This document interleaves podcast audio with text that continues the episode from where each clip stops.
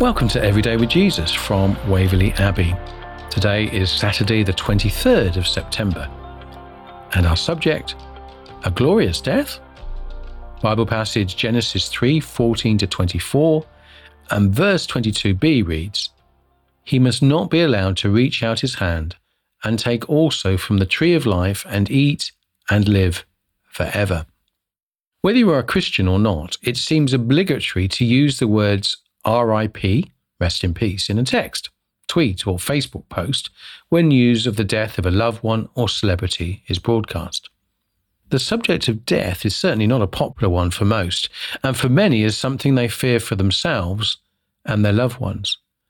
R I P is stated more in hope than certainty, and probably without the R I G, rise in glory, that is the proper Christian ending of the phrase. We're especially upset when friends or family seem to be taken prematurely.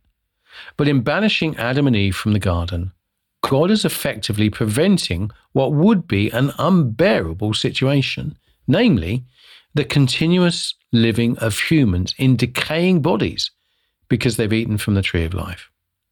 Adam and Eve in their unfallen state could have eaten from the tree, as this tree is seen in the book of Revelation as something that all believers in Jesus will partake of, Revelation twenty-two two.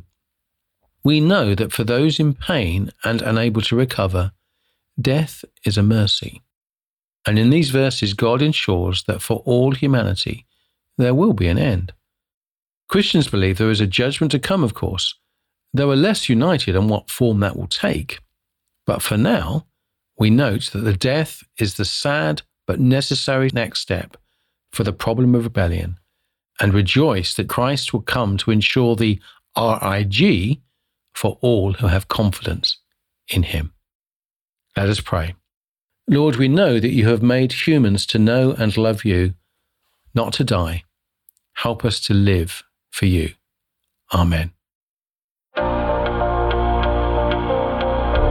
Scripture to consider: Psalm twenty-three, Daniel twelve, one to thirteen, First Corinthians fifteen, fifty to fifty-eight, Second Timothy one, six to fourteen.